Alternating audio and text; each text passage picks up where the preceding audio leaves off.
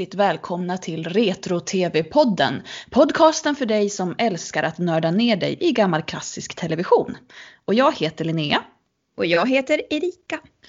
Och idag ska vi prata om ett ämne som passar ganska bra in just nu, nämligen sommarlovsprogram.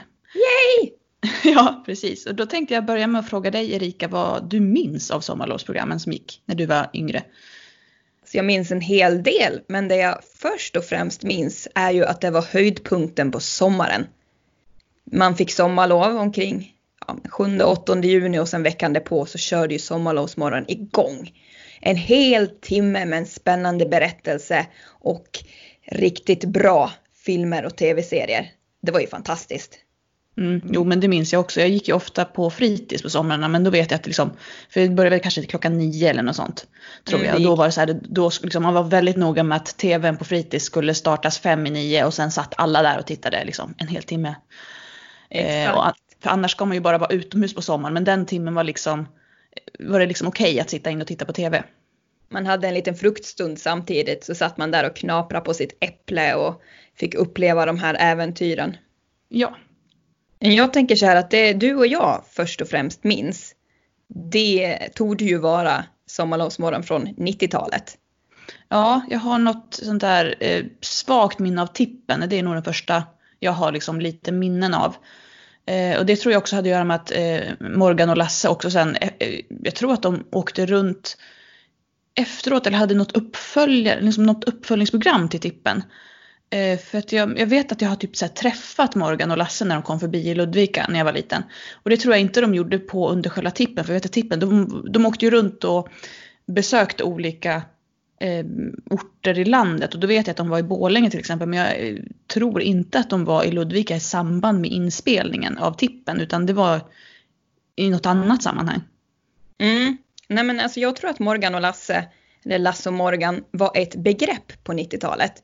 Ja. De här karaktärerna blev så väldigt stora och populära så att de var ju liksom household names. Sa man Lasse Morgan så visste alla vilka de var och att de stod för, ja men att de var väldigt eh, inne i det här med sopsortering och skulle lära barn hur man sopsorterar rätt. Ja just det, de hade väl en slogan va också? Det här att mm. allt som har skapats blir kvar. Alltså något åt det hållet är det va? Deras slogan. Precis. Jag minns den inte ordagrant men eh, alla fall den betydelsen att allting som vi människor skapat blir också kvar på jorden och därför måste vi sopsortera det rätt. Mm, precis. Eh, men om vi ska backa bandet lite till när eh, SVT började med sina sommarlovsprogram så är det ju första gången det dyker upp är 1978 redan. Mm.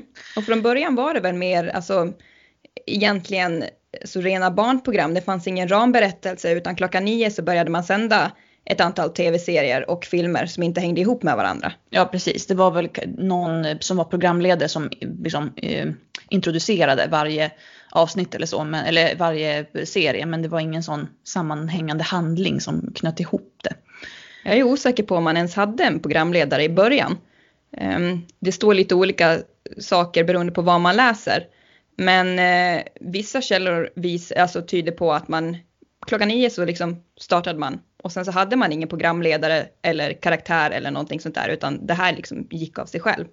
Ja okej, okay. ja det, det är som sagt det står lite olika, om, det, om inte annat så kommer in programledare senare, i alla fall mot 80-talet. Mm. Eh, det, det, som jag tyckte var så intressant när jag började kolla på det här, det var det att för mig så heter det ju här, alltså det har ju alltid hetat sommarlovsmorgon. Så har nog jag alltid refererat till det. Men det har ju faktiskt aldrig hetat Sommarlovsmorgon. Utan först. Nej, så första nästan tio åren så heter det Sommarmorgon.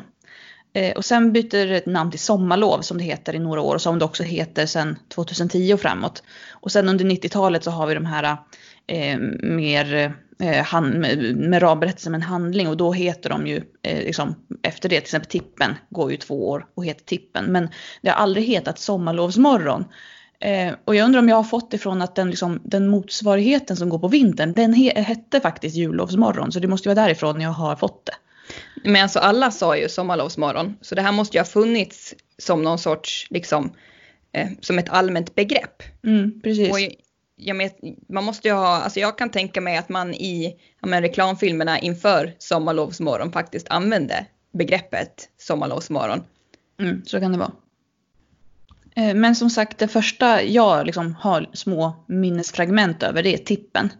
Eh, den gick ju två somrar, eller de, inte samma utan de gjorde väl nya avsnitt. Men det var ju så populärt, precis som du sa, att det blev liksom ett eget begrepp och ett, fick ett eget liv utanför liksom, eh, sommarlovsprogrammet.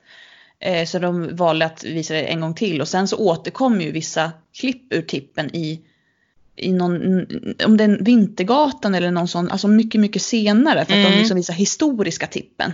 Precis. Eh, och det, det vet från, jag inte, ja förlåt. Det är den, eh, den från 2003, Badeboda Bo. Är det där? Där dyker Lasse och Morgan upp. Ja, är det, vet du om det är liksom nyinspelade avsnitt eller om det är liksom saker man klippt från den gamla 90-talsserien? Som jag förstod det så är det själva karaktärerna som dyker upp. Ah, okej. Okay. Jag kan dock inte svära på det för 2003 eh, då var vi 13-14 år. Så vi började bli för stora för att titta på det här. Så att jag har själv inga direkta minnen från det här utan det här är vad jag har läst mig till. Mm, ja precis, för de sista liksom, sommarlovsprogrammen jag minns det är ju Vintergatan 5A och sen Vintergatan 5B. Mm. Ja det sista jag minns det är Högafflahage. En stor besvikelse. Det var, Visst var det animerat, animerat program. Ja, precis. Mm. En jäkla häst och en höna eller vad det nu var. Um, nej, det, var, det föll mig inte i smaken om man säger så. Men alltså det allra första program som hade en ramberättelse verkar ha varit det här Vol Ramos från 1992. Det vill säga mm, Sommarlov baklänges. Är ja. det här någonting som du minns? Jag har inte ett enda minne från det här. Nej, ingenting överhuvudtaget. Det låter ju i och för sig lite intressant när man läser vad det handlar om. Jag tror att det är nog liksom en handling som hade fallit mig i smaken. Det är två jag. stycken utomjordingar va, som kraschlandar på jorden och sen försöker ta sig tillbaka. Ja, precis. Här införde man ju också någonting som är typiskt med Sommarlovsmorgon, den här direktkontakten med tittarna. Och jag kan inte minnas om man hade, alltså det fanns ju den här möjligheten att ringa in och vara med i programmet. Eh, och jag kan inte minnas om det här var i varje program eller om det enbart var på fredagarna. Um, nej, och jag vet inte heller hur, eh, för att redan innan så hade man ju sagt att eh, barnen får skicka in teckningar och lite allt annat och sånt och så kanske visade de, visade de upp det. Men när telefon, liksom, telefoninringningen till programmet kommer så vet jag inte heller om det är varje dag. Jag vet att när vi kommer fram till Vintergatan, eh, om det är 5A eller 5B, där så vi hade ju faktiskt telefonsamtal, där hade man ju utvecklat det så att det barnen ringde in och pratade om liksom avgjorde vilken riktning handlingen gick. Eh, men eh, jag kan tänka mig att där i början så kanske man bara hade fredagar i alla fall. Eh, och sen mycket möjligt att, att det fortsatte så, men eh, jag tror inte att det var varje dag. Nej, jag har också för mig att det inte var varje dag, men jag kan inte svära på det för att eh, minnet spelar ju en spratt, så att ja. säga. Ja, och det mesta som man tittar på, om man försöker se de här eh, programmen i efterhand så eh, oftast är det ju redigerad form så det är inte säkert att man får liksom, alla minuter från varje avsnitt med heller. Nej, exakt. Efter tippen, så 1995 så gick det ju ett program som hette Sommarlov med Erik och Sara Haag Mm. Det har jag inga som helst minnen ifrån. Nej, det är det som är så intressant också för att jag, jag minns de här eh, och det kanske finns en förklaring till det, att de jag minns det är ju de här som hade en riktig handling. Eh, all, alla de här som har bara hetat sommarlov, de har liksom de flesta var och för sig både liksom innan jag var född och sen också efter att jag blivit liksom ganska gammal. Men jag har inget som helst minne av, av Sommarlov med eh, Sara och Erik Haag det, det liksom, och det tycker jag att jag borde för vi var ändå runt sex år då. Um, det var ju då sommaren innan man började lekis tänker jag mig. Så mm. kanske gick man på dagis och där kollade man väl antagligen inte på, på sommarlovsmorgon eftersom att det fanns mycket yngre barn som antagligen inte hade det minsta utbyte av det här så programmet. Det Men året efter sommarlov så kommer ju Kloak med Fredrik Berling. Ja, det har jag så här väldigt svaga minnen av. Eh, men jag minns det i alla fall. Det här, just kloak, det är den, scen, eller den serien jag minns att jag såg på fritids. Ah, mm. För jag minns att alla de äldre barnen, du vet de här stora som var en 8-9 år. De tyckte ju att det här var liksom så häftigt för det här var ju väl den första liksom helt igenom dataanimerade liksom scenografin eller miljön. Ja, det tror jag. Eh, och det var ju ganska häftigt på 90-talet. Det var liksom det senaste och man var väldigt imponerad. Eh, så det är minnet liksom jag har av kloak, att alla var, tyckte att det var så häftigt. Sen minns jag också att det fanns en hel del merchandise kring kloak. Mhm. Och jag minns inte vad för typ av merchandise det var riktigt, men jag vet att jag gick in på Åhléns och där stod det liksom en stor monter bara med kloakgrejer. Ja. Så det här var ju verkligen någonting som gjorde avtryck. Ja, om inte annat så var det tanken. Sen vet man inte hur bra det sålde kanske. Nej, så är det ju. Men jag vet att det, alltså, det var så populärt och det var så mycket prat om det och så mycket snack. Det var liksom, ja, det, det var en stor grej. Året är på, då, då börjar de tydliga minnena komma. Ja, för då kommer Salve. Salve! Så himla bra. Jag har verkligen så, de- den har jag tydliga minnen av och att jag tyckte att det var så bra och det var så spännande att följa med den här handlingen. Mm. Det handlar väl om den 15-åriga Nils från Bagarmossen som åker ner till Kalmar för att vara med på Medeltidsveckan. Och Ja, där precis. så slår han in, han ska ringa hem till sin mamma när han kommer fram men det blir något fel på telefonen. Så, så istället för att ringa hem till Bagarmossen så hamnar han i 1397. Ja, precis. Och får då möta bland annat eh, Katarina som Mm. hon heter. Jag kommer inte ihåg vad det är hon har för funktion.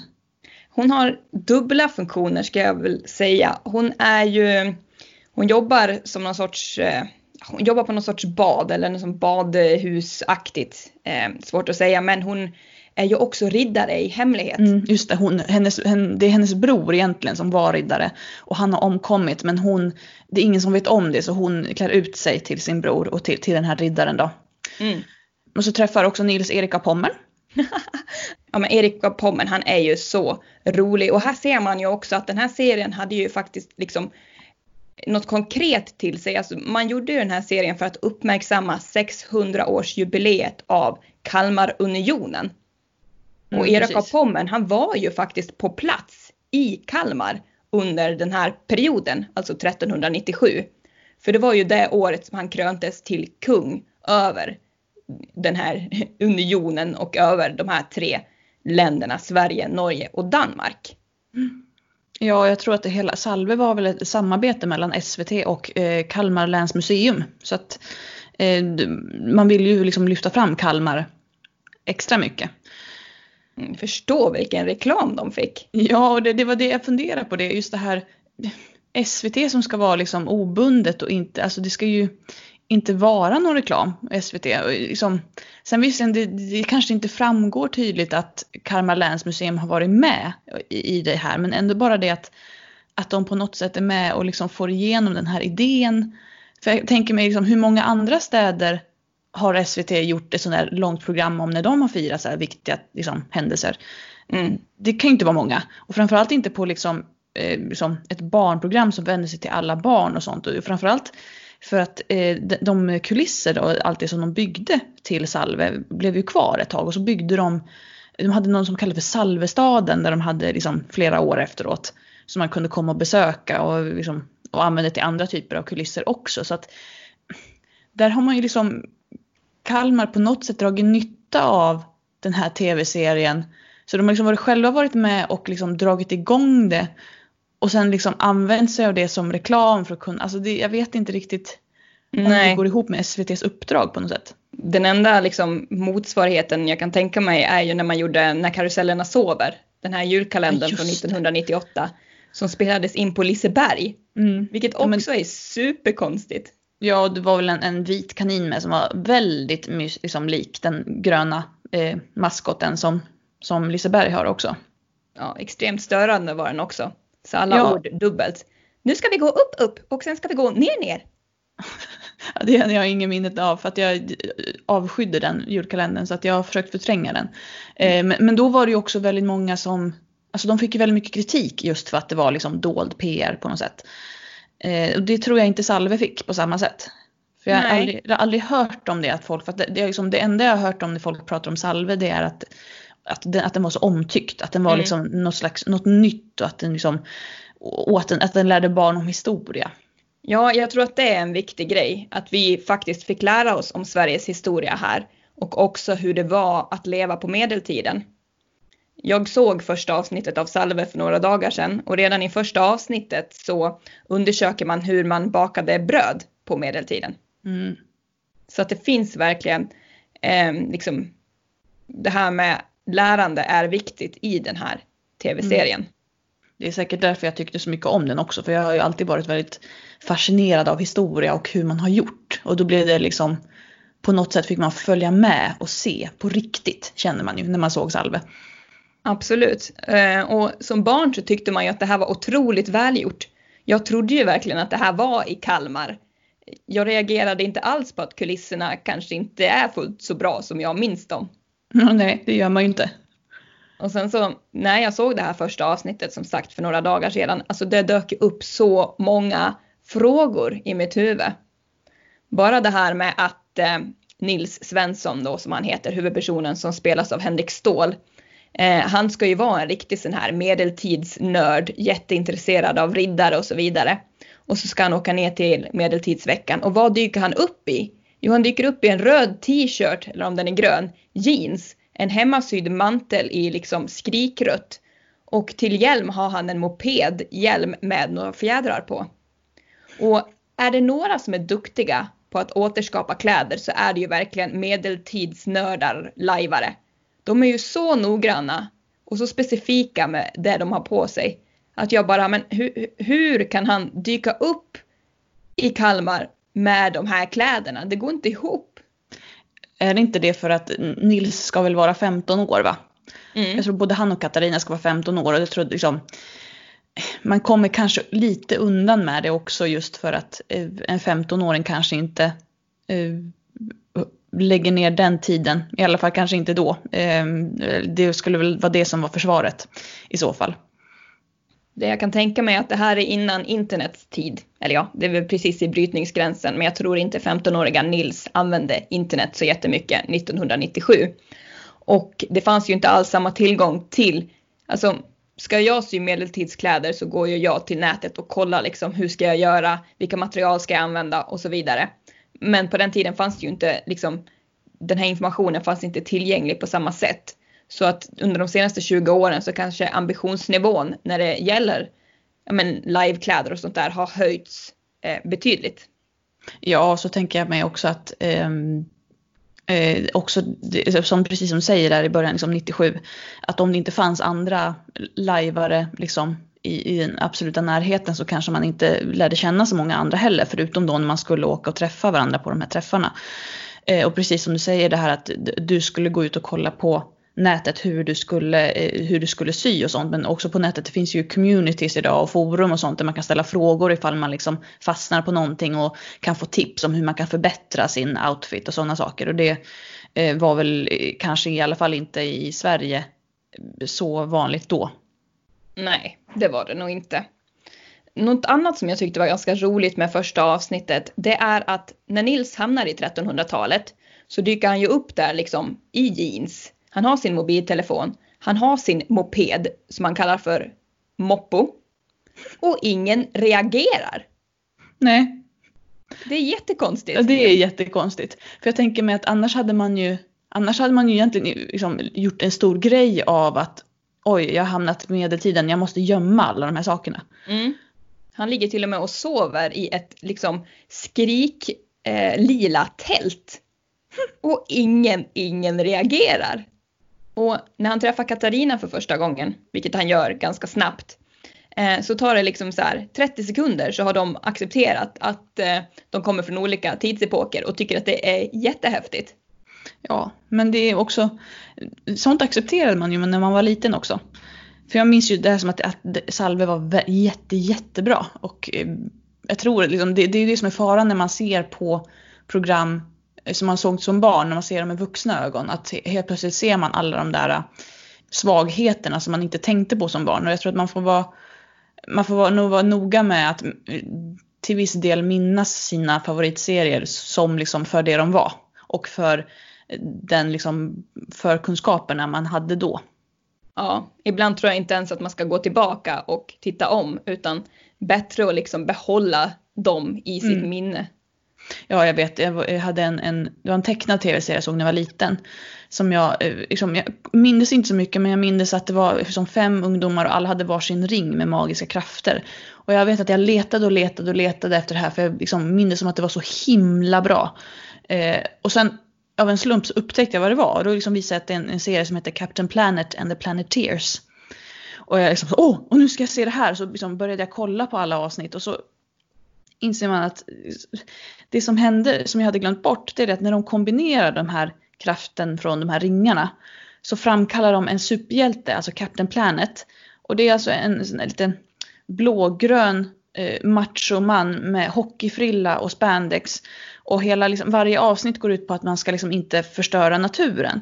Så det är så många skurkar i den här serien som, det är något avsnitt, det är några som pumpar ut olja i havet. Och inte för att de ska tjäna pengar så, utan bara för att de ska förstöra havet. Och så går typ varje avsnitt, att, att liksom, det är miljöförstöring bara för miljöförstöringens skull, inte för någon annan liksom, vinst. Och det är supertöntiga repliker som liksom, Captain Planet lyfter upp en av de här skurkarna och slänger honom i min sopkorg och säger “There's a place for garbage like you”. Ehm, och, det blev så otroligt töntigt och jag blev så besviken för jag hade liksom det här minnet av hur otroligt häftig den här serien var. Att de här ungdomarna, alltså deras ringar hade de här häftiga liksom, krafterna. Och så blev det bara pannkaka av alltihop. Sånt där är så tråkigt. Jag älskar eh, introt till Salve. Mm, det sätter en väldigt bra stämning. Kan vi inte lyssna på det? Ja, det tycker jag.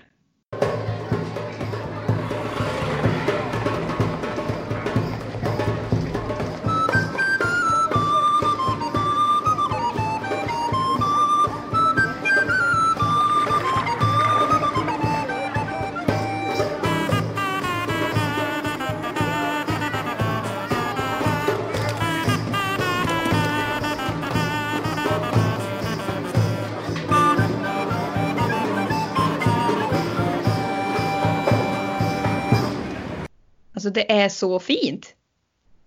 Och det här mm. är väl en av de mest kända sångerna från medeltiden. Mm, det är det.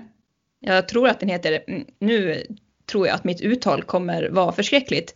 Jag vet inte om man ska uttala det här på engelska, på tyska, på latin, på, ja. Men det heter väl någonting typ Do, Dose Dame Julie.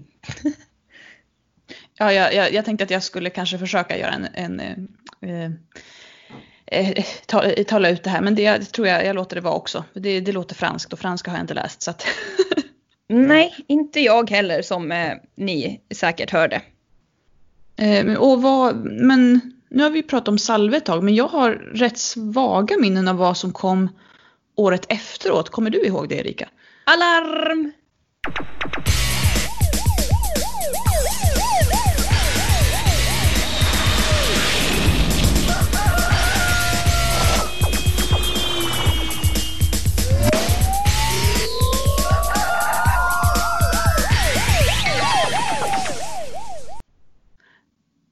Det förklarar varför jag inte kom ihåg. För att jag, jag, jag kände nu när du sa alarm att jag får inga bilder alls i, i, i min hjärna.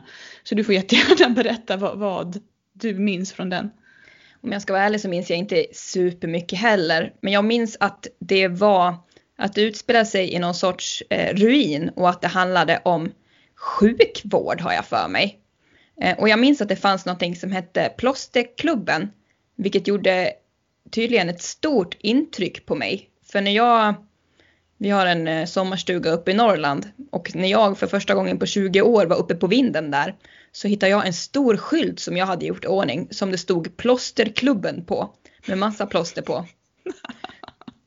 Och jag minns, jag har för mig att man kunde vinna någon sån här typ häftig första hjälpen-låda om man ringde in. Men helt ärligt så är mina minnen också ganska svaga, men jag minns att jag tyckte att det var väldigt, väldigt bra. Men jag tror också att det här har att göra med att det fanns inte samma typ av ramberättelse som i Salve och eh, det som kom året på, Mormors magiska vind. Utan Nej, det här var liksom precis. mer ett, ett fristående program från gång till gång. Ja, och det, det är nog precis det. Det har vi ju mm, liksom benämnt också, att de, de man kommer ihåg, det är de med en stark ramhandling. Eh, det är de man kan separera ut från det andra. Men just tal på mormors magiska vind, alltså det minns jag som så himla bra. Det var ju fantastiskt. Ja, hur bra som helst.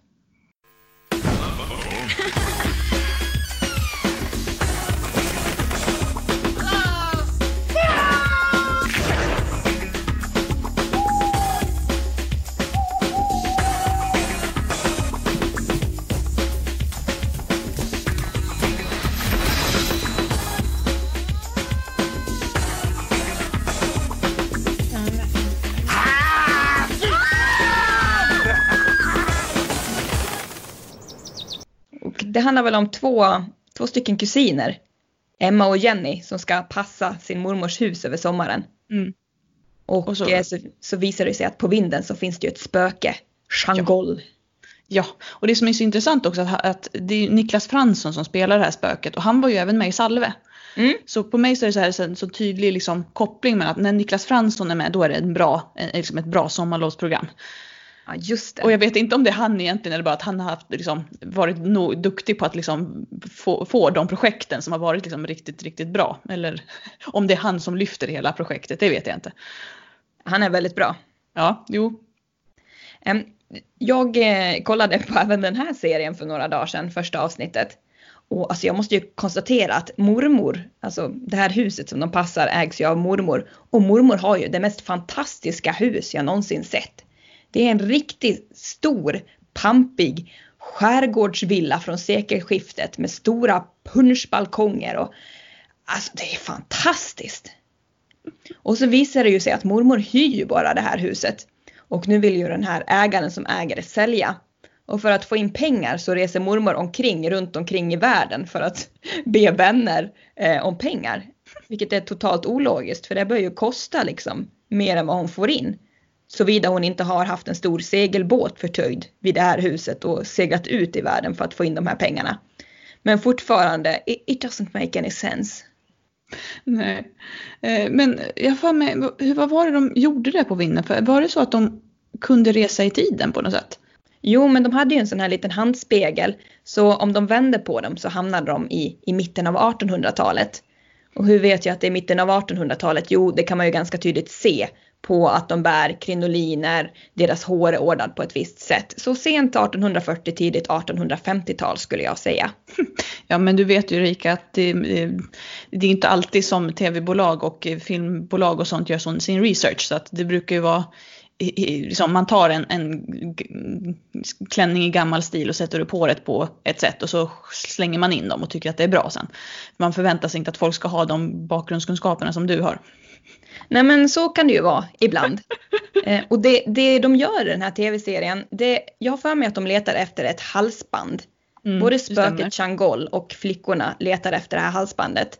Och jag tänker mig väl kanske att man vill hitta det för att kunna sälja det för att kunna köpa huset. Mm, så borde det vara.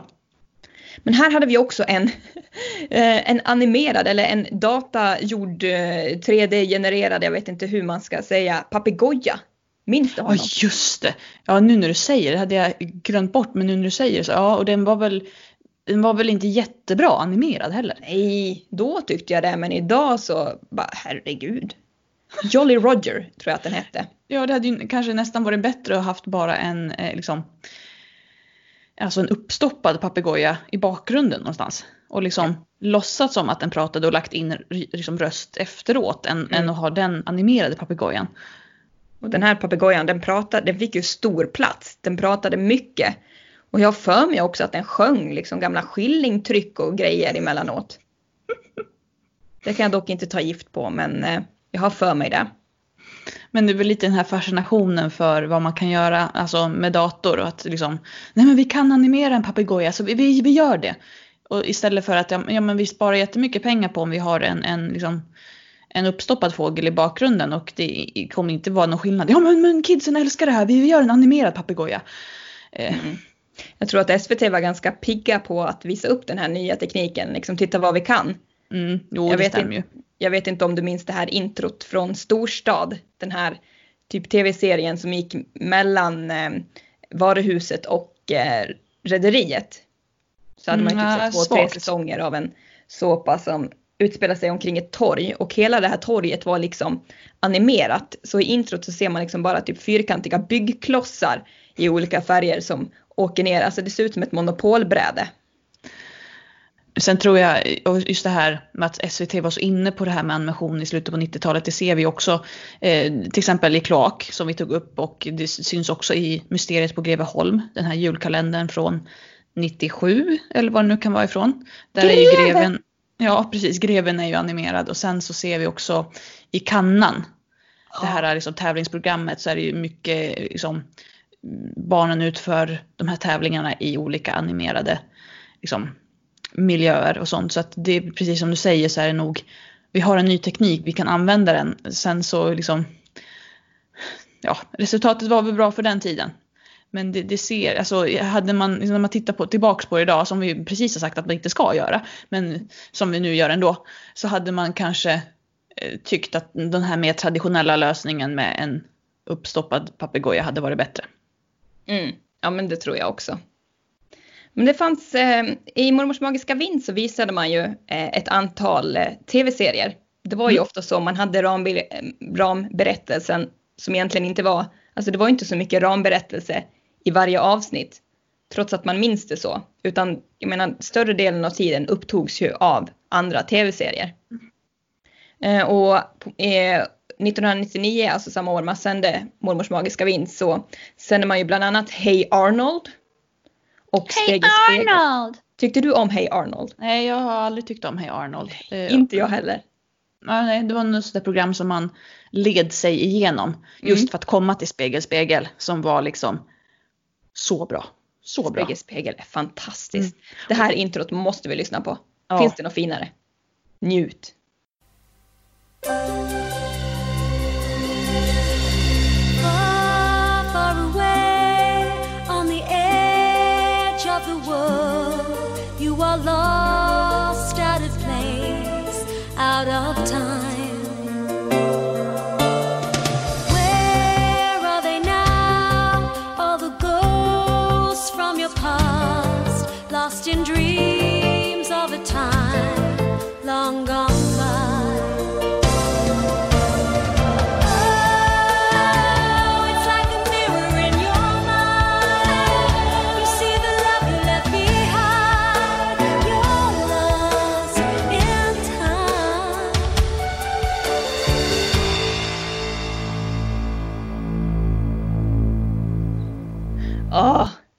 Det är så himla bra. Eh, men det som, det som gick 99 det var ju Spegel Spegel 2, alltså uppföljaren. Eh, för den här första eh, omgången den gick ju på jullovsmorgon 96 eller något sånt. Ehm, men det är fortfarande eh, liksom hela handlingen det här att, eh, och för er som kanske inte har sett Spegel Spegel så handlar det ju då om ehm, en spegel som om den placeras på samma ställe i två olika tidsperioder så går den att resa igenom. Och i, i den första omgången av Spegel spegel så var det en 14-årig flicka som heter Joe som får en spegel från en antikhandlare. Och när hon eh, ställer upp sin spegel hemma så upptäcker hon att hon ser inte sig själv i reflektionen utan hon ser en annan 14-årig flicka. Och de kan liksom kommunicera med varandra och så till slut så, så upptäcker Joe att hon kan resa genom spegeln tillbaka eller till den här andra flickan och den här andra flickan lever år 1919 och Joe är ju då lever ju då 1995. Och så är det då, eh, hela handlingen handlar om att det är någonting mystiskt. Det är en, en pojke som inte får prata med någon som är liksom i princip inlåst i ett stort hus. Och sen eh, hemma i, liksom på 1990-talet så upptäcks eh, en tunna med farligt avfall i en, eh, i en brunn. Och den här tunnan då läcker och gör barn sjuka. Och så upptäcker Joe då att den här tunnan lades ner i den här brunnen år 1919. Så hon måste ju då försöka mm, åt, liksom, motverka det här så att det inte händer. Så att hon, den här spegeln blir då portalen för att kunna eh, gå tillbaka i tiden och förändra liksom, tidsförloppet. Precis. Jag såg aldrig den här, alltså Spegel Spegel 1 när den sändes utan den har jag sett i efterhand. Jag vet inte hur det var för dig. Ja, jag, jag, vet att jag såg delar av den, eh, alltså av den första. För att min, min syster som är fem år äldre än mig, hon älskade ju Spegel Spegel. För hon var väl liksom precis rätt ålder, för hon var väl, alltså hon var ju så 11-12 då när den första gick. Eh, och hon älskade den, så vet jag, jag satt och såg den med henne. Men jag har inte så här jättestarka minnen, för jag har precis som du sett den i efterhand också. Eh, men just det här Spegel Spegel 2 eh, såg man ju på Sommarlovsmorgon, så den, den minns jag ju riktigt mm. väl. Eh, och den så hade man ju ändrat lite. Ja, absolut. Du får gärna berätta händelsen för, eller handlingen för jag, eh, jag minns den men jag kan liksom inte konkret dra den i alltså, den allmänna handlingen utan jag minns mer utsnitt.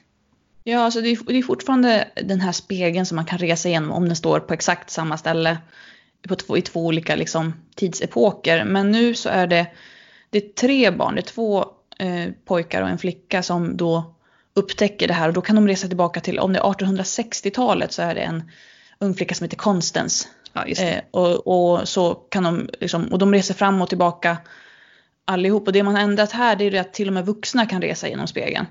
Så jag vet att det, det, det är någon hemsk faster till de här Ja. moderna barnen som reser genom spegeln och snor massa antika grejer för att sälja dem till någon antikhandel och sådana saker.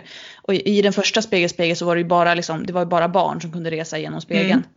Men i den här andra så är det mer också mer kanske lite avslutande avsnitt. Att i, i ett avsnitt så eh, konstens ramlar och eh, gör illa sig på något så rostigt Ja, metall. och håller på stelkramp. Men antibiotika är inte uppfunnet än.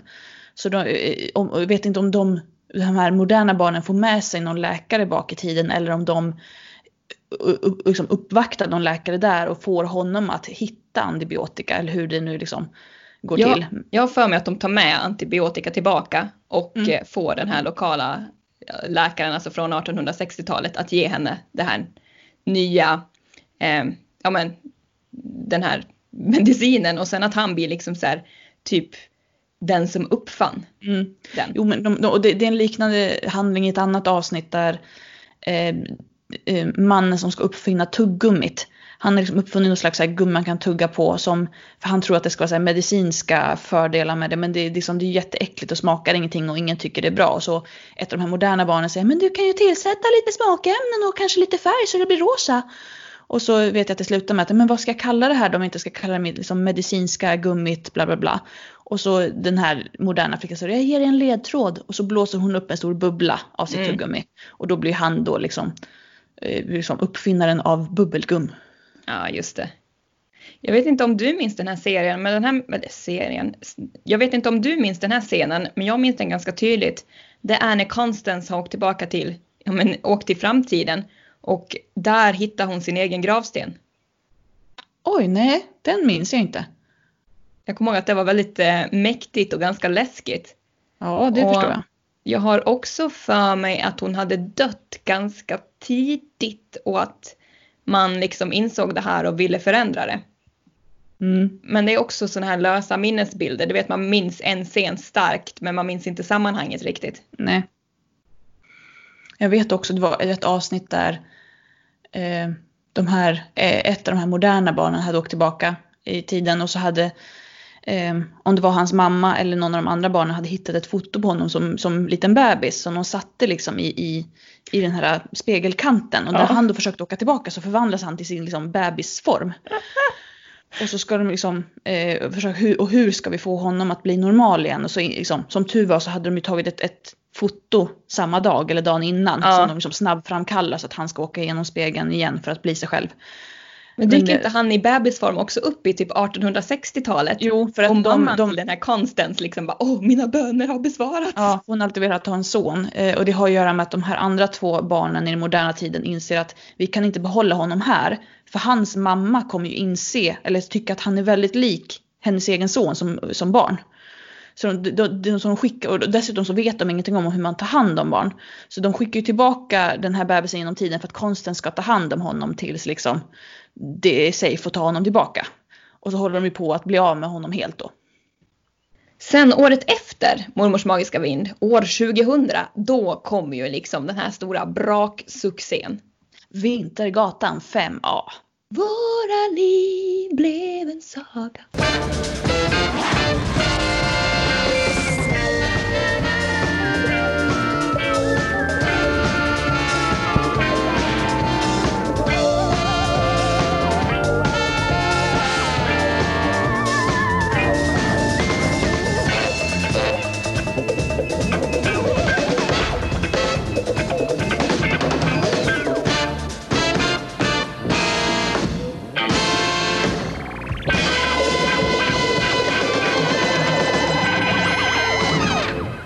Det var bra. Mycket bra. Ja, det var riktigt bra.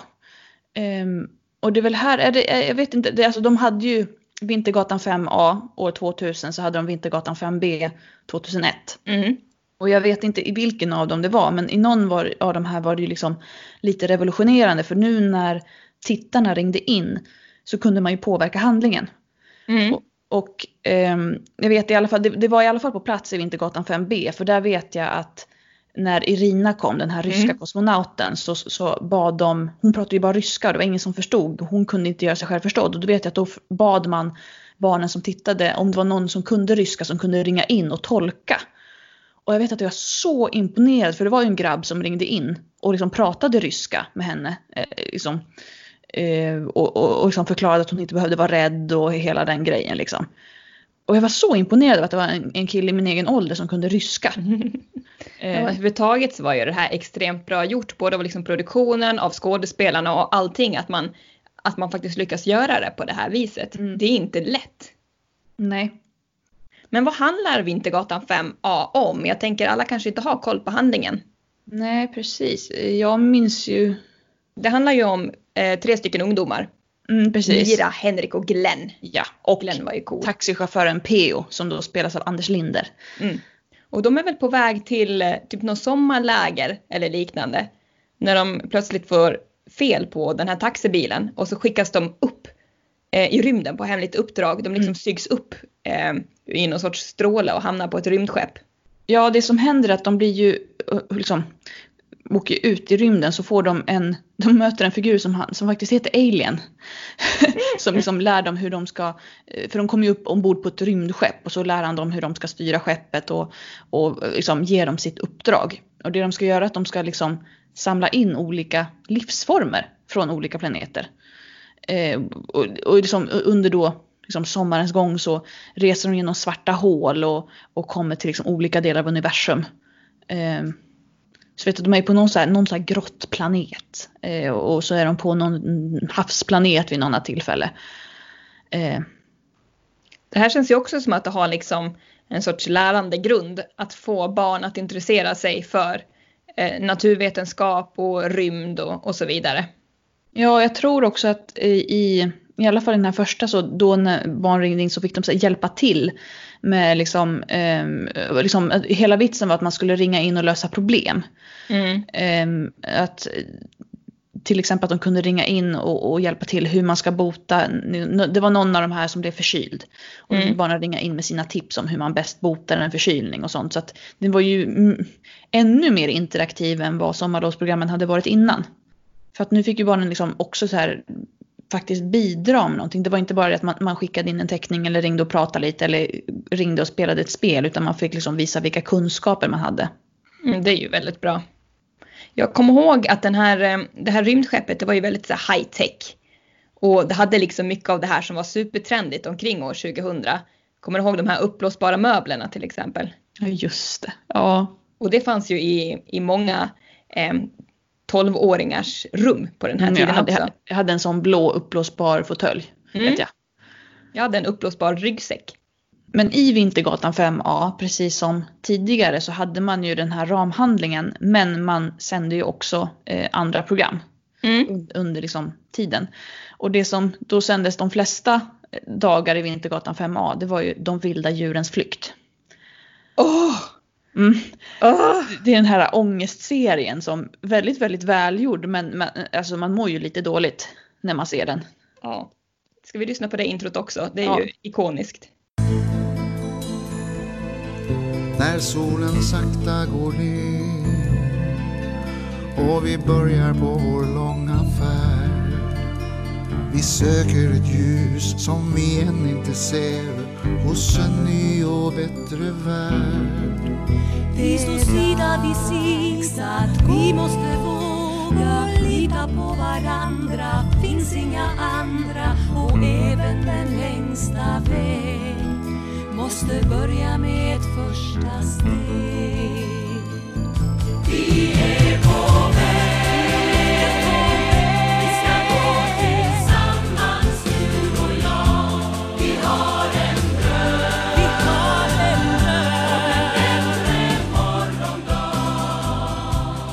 Alltså, Alltså det här gör så ont, jag klarar knappt av att se den här serien. Nej, och det, det som är så intressant det är ju det att eh, det är ju bara i, i den svenska versionen som det är text på den här låten. Mm. Eh, och, och, och, och jag förstår inte riktigt eh, Alltså den låter ju lite så här frireligiös den här texten. Eh, och jag, alltså, Eh,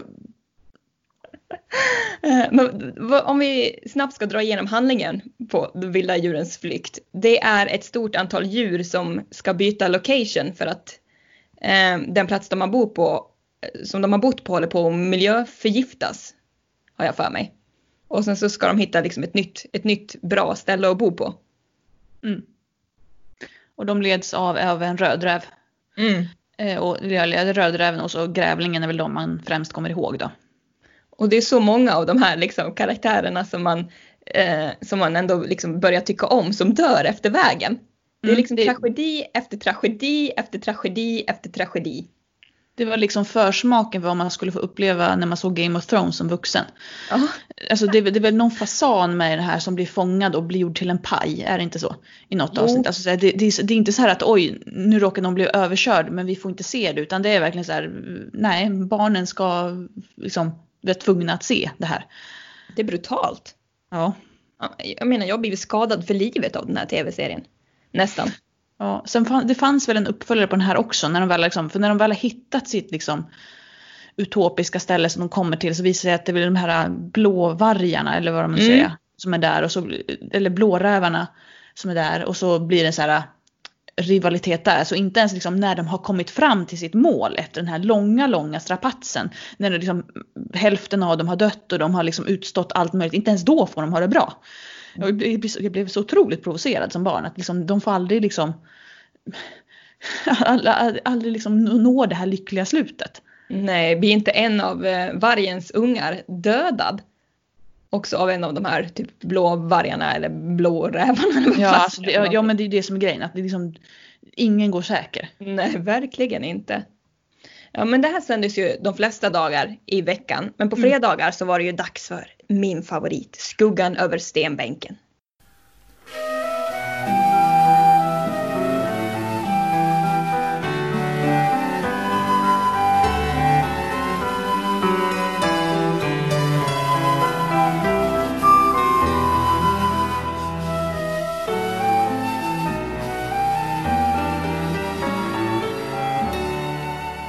Gud vad, alltså det här, det här liksom, det här får mitt hjärta att bulta och blöda. Det är så fint, det är så bra, det bara skriker 1908.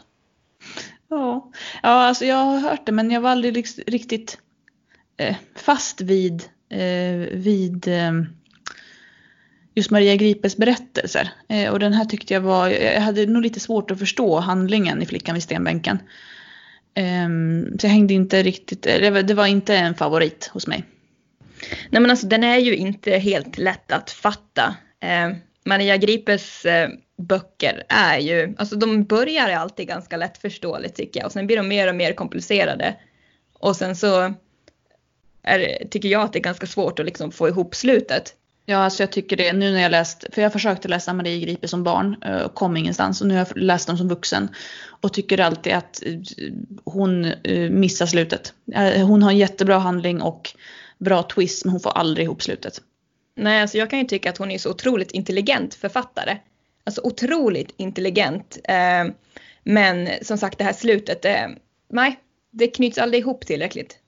Fast vem fasen är jag att kritisera Maria Gripe? Ja. Det ehm, kanske var så att jag helt enkelt inte är tillräckligt smart för att förstå det här. Det är kanske är det det beror på. Ehm, Men Skuggan över stenbänken handlar i alla fall om, alltså det utspelar sig ju kring sekelskiftet, några år in på 1900-talet. Eh, Och det handlar om eh, Berta som bor tillsammans med sin familj i ett fint hus. Och dit kommer ju en dag Caroline som är den nya tjänsteflickan. Och Berta upptäcker ju ganska snabbt att ja, det är något konstigt med Caroline. Och så visar det ju sig att hon är utklädd till kille emellanåt och hit och dit. Um, och sen så har hon också ett fotografi som hon ofta kollar på. Det är en liten flicka, en kvinna och sen en stenbänk. Um, och det antyds väl, alltså det här är så rörigt, det är så rörigt. Men som jag har förstått det så antyds det som att Bertas pappa också är Carolines pappa. Mhm.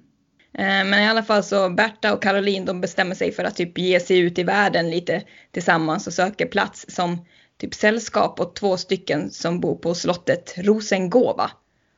Och det här slottet Rosengåva det är ju väldigt Maria gripigt. Det är ju liksom lite övernaturligt och eh, ja, det, det händer mycket där och det är mycket mystik. Men jag kommer ihåg att jag tyckte inte så mycket om när de kom till Rosengåva utan jag tyckte mer om det här familjelivet i stan med föräldrarna och syskon och eh, det sura hembiträdet som spelades av eh, eh, Maj-Lis Granlund heter hon väl. Det är hon som spelar fröken Vega i Fanny Alexander och eh, mormor i Kajsa Kavat Mm. som bryter på finlandssvenska. Ja, just det. Nu får frun välja Caroline eller mig. Typ sådär säger hon hela tiden. Hon känner sig hotad av Caroline som är liksom briljant. Eh, tar jättebra hand om barnen. Hon kan eh, citera eh, Swedenborg som pappan i familjen är extremt imponerad av och skriver en avhandling om. Ja, det, hon, hon gör ett stort intryck där och, och den här stackars hembiträdet känner sig hotat. Ja, eh, jag tror vi snuddade in på Vintergatan 5B nu också. Eh, för jag tror att flickan vid stenbänken gick, gick i, i 5B. Men det är så svårt att hålla isär dem där för att det är ju liksom, man ser det som en enhet på något sätt. Ja, Eh. absolut. Speciellt de här tv-serierna som liksom inte var en del av ramberättelsen. Mm, de kan man ju precis. verkligen inte, för de var ju helt fristående från, från själva Vintergatan. Ja, precis. Ehm, för jag vet att, eh, jag tror att i Vintergatan 5B så visar de även snobben de flesta dagar. Jaha, Ehm, det mm. minns inte jag alls. Nej, det, jag så- jag såg det nu när jag började kolla upp lite innan så stod det att snobben var med. Ehm, och jag minns inte det som då, men det tror jag är för att snobben har visats på SVT även liksom andra tidpunkter på åren. Liksom. Den har gått på hösten ibland och på vintern ibland och sånt. Så att det, det är därför man inte förknippar det med, med Sommarlovsmorgon då. Mm, det Men nog. det som också visades i 5A, det var Vi fem. Den här Ja! serien som bygger på Enid Blytons böcker. Just det, just det. Det var ju spännande. Mm, det var riktigt bra.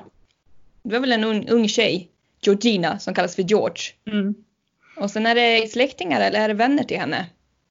Jag för mig att det är kusiner men Jag tror också att det är kusiner, att man säger kusiner. Sen frågan om det är det släktskapet eller inte, det, det tror jag är lite oklart. Så det, det är hon och de här tre andra barnen och eh, Georges hund då. mm. Och de eh, löser väl diverse mysterier. Mm, precis. Jag minns ett stort övergivet skepp. Jag minns Bra. att de var ute på, liksom, på natten när det, och hade liksom, man, man var liksom lite smårädd när man satt och tittade på det där. Men har det här gått i repris senare? För jag har för mig att det gick på kvällstid också på lördagar. Ja, jag tror att det, liksom, att det visades även liksom på hösten eller vintern. Någon Mm. gång också, för jag har också ett minne av att jag har suttit och tittat på en gång när det faktiskt var mörkt ute. Ja, precis. Eh, så, och det vet jag inte om det har att göra med att, att eh, de gjorde en ganska, liksom, flera säsonger av Vi5, eller i alla fall några stycken. Och att, liksom, för när den visades eh, i, under Sommarlovsmorgon så var det bara på måndagar så att man hann väl bara med ett visst antal avsnitt. Så att det kan Mm. vara så att det fanns flera avsnitt, de valde man att visa eh, liksom, senare på året. Ja, just det. Eh, och det sista att inte att förglömma, det är ju det att eh, under både Vintergatan men även liksom tidigare sommarlovsprogram så har man ju visat hike, eller Oh. sommarhike. Alltså jag bara uh, reagerar jag på allting. Men alltså allting är så himla, det är så nostalgiskt och man blir så varm när man tänker på de här programmen. Det är liksom back to the happy childhood. Just hike pratade vi ganska mycket om i, i avsnittet om barnprogram. Mm. Så det kanske vi inte behöver prata så mycket om nu. Men eh, vet du vad hike står för Erika? Hike? Mm. Det är Uh, nämligen en nej, som akronymer att säga. Det kan jag inte direkt säga Nej, att Då jag... ska jag berätta det för dig här. Mm. För hike står nämligen för helfestligt, allmänbildande, jätteintressant och kunskapsorienterande. Oh, Ja. boom! Slå på stora trumman liksom. Sannerligen. Och jag, alltså det här var ett väldigt bra program tyckte jag. Det har ju liksom, man skämtar ju lite om det i efterhand men jag gillade det verkligen. Mm. Och jag tror att det var många som gjorde det också eftersom att det är så många som tänker så nostalgiskt på det. Mm, det gick väldigt många år också. Mm, 71 till 2003 tror jag. Mm. precis. Ja men så efter den här fantastiska succén med Vintergatan så kom ju det här pladasket Högaflahage. Ja, jag, jag, jag tror inte ens jag såg det för att jag har inga minnen överhuvudtaget. Men alltså jag minns bara så besviken jag var. Du vet man såg ju så mycket fram emot det här. Efter att man har fått upplevt något så briljant som Vintergatan. Och så kommer Högaflahage. Alltså det utspelar sig på en bondgård med animerade djur. Alltså det var så förskräckligt. Men det är lite som när man eh, har liksom sett julkalendern också och det har varit mm. något så här riktigt bra år och så har man det i bakhuvudet och så ska SVT prova någonting nytt. Och så blir det så här... Allra mest. Ja men det, ja. Jag tyckte ändå allra mest var helt okej. Okay. Men det finns ju, finns ju um, julkalendrar som verkligen har varit så här, vad händer nu? Skägget i brevlådan. Och... Ungefär så ja. Mm. Men det är Höga Hage liksom, jag kan ju säga att efter det här så gav jag mer eller mindre upp. Och året efter var det Badeboda Bo som jag såg något avsnitt av men eh, nej, jag tror också att jag började bli lite för stor då. Mm, ja, alltså jag har inga minnen alls från, från den. Badeboda Bo, det handlar om två stycken bröder. Ebert och Eugen som driver ett gammalt eh, badhotell kan man väl säga. Eh, och eh, de gör ju allting liksom för att få gäster till det här mer eller mindre fallfärdiga hotellet. Sen när, har jag upptäckt att eh, det gick ju en, den som gick efter Badabo, Badebodabo, gud vad svårt, det ska man säga 30 gånger efterhand, Badebodabo, Badebodabo. Eh, men eh, den som gick året efter hette ju Sommarkåken. Mm. Och, jag blir nästan liksom lite fundersam på, för den, 2004 borde inte Ernst Kirchsteiger ha liksom vara i sin liksom sitt esse runt omkring då. Jo. För det, det känns som att, att det är liksom Sommarkåken. Vad hette hans program som han hette? Som, som han, där han renoverade. Den hette väl någonting liknande? Ja, jag har för mig det. Sommar, sommar, sommar. Oh. Uh, ska vi se. Sommartorpet. Som, ja, det är klart det heter Sommartorpet. Och det är, därför, det är därför jag känner att det här, här har ni gjort någon sån koppling. Vilket år hade Sommartorpet premiär? Det måste ha varit kring typ 2003. Ja, något sånt. Ja, 2000. Så 2000 till 2008. Oj, det var så pass tidigt. Mm. Eh, men det, det, måste ju ha liksom, någon koppling till det. Eh. Ja, samtidigt så är det så otroligt olika målgrupper. Eh, men det kan ju hända att liksom Sommarkåken var eh, liksom visionen för barn. Fast å andra sidan fanns det ingen handling heller som stämde överens. Och sommarkåken, själva huset man använde, det är samma hus som man använde eh, i Badebodabo. Jaha. Och det minns jag att jag reagerade starkt på. Jag tyckte att då liksom försvann den här typ illusionen om att det som händer i programmet faktiskt hände på riktigt. Det kändes liksom, det här är en produktion, det var så uppenbart. Och det tyckte jag var trist. Mm. För man vill ju kunna leva sig in i och i alla fall låtsas att det här hände på riktigt för att kunna engagera sig. Men här följde pladask. Sen som sagt 2014 så skulle jag snart fylla 15 år så då hade ju jag kanske kommit över liksom den åldern. Jag börjar, å andra sidan tror jag att allting som händer i tv-serier är på riktigt även nu så jag ska inte uttala mig om det här. Ja, du kanske inte var målgruppen längre helt enkelt. Så kan det nog vara. Så kan det nog vara. Ja, sen vet inte jag. Sen precis som du säger så kommer ju de här serierna som vi inte har sett och som börjar bli liksom lite för moderna för den här podden också. Eh, men vi kan väl nämna att från och med 2011 så visar man alltså sommarlovsprogrammen alla dagar i veckan. Mm -hmm. För eh, då på 90-talet och innan så var det ju liksom måndag till fredag. Mm. Eh, men sen liksom, ja, snart tio år tillbaka då så visar man det alla dagar i veckan. Häftigt. Lördag och söndag också alltså? Ja. Ah, det ser man. Och nu för tiden så det är väl inga ramhandlingar längre utan Jag nu är det liksom mer tävlingsprogram och, och sådär. Ja, man har gått tillbaka typ till det här. Man har gått tillbaka till det här att, att det heter sommarlov. Ja precis. Och man samlar typ en massa barn på ett stort fält och så har man tävlingar och utmaningar och, och grejer. Mm. Jag gillar ju det här med ramhandlingar bättre måste jag säga. Ja, ja, men det, det håller jag med om. Och det är ju som, det säger ju sig självt också. Det är för det är de vi har kommit ihåg som vi har pratat mest om här. Mm. Just för att de som bara heter sommarlov, de flyter ju in i varandra. Det är ju svårt att hålla dem isär och veta liksom vad var det som hände det året vad som hände det året. Det är svårt att säga men om man liksom säger salve eller tippen så vet man, kan man liksom placera det rent tidsmässigt också. Mm, precis. Om vi ska ta och avsluta. Du Linnea, om du fick skriva ett eget sommarlovsprogram, vad skulle det handla om? Nu sätter Oj. jag dig verkligen på pottkanten ja. här. Producera, Oj. producera, leverera. Men jag har ju uppenbarligen tyckt om de här som liksom där man har vanliga ungdomar som antingen reser i tiden eller reser alltså, till andra platser, alltså reser till rymden och sånt. Mm. Så jag tror att det är en bra ingrediens att ha. Sen är frågan kanske, alltså, sen vill man ju inte kopiera det som redan har varit men jag tror att, ehm, att något sånt hade varit spännande. Mm. Ja, men för mig hade det ju varit någon sorts eh, att det antingen utspelar sig på 1800-talet eller att det blir en tidsresa. För mig liksom existerar ju inget annat än det förgångna. Nej. Men bra, då tror jag att vi har pratat klart om det här ämnet och våra väldigt eh, fragmentariska minnesblickar. Det blir alltid så när vi pratar barnprogram. Ja, tror att man det. minns så mycket mer än vad man gör. Precis, och så bara whoops. Ja, nej men det var jättekul att prata med dig om det här, Linnea. Ja. Jag håller med.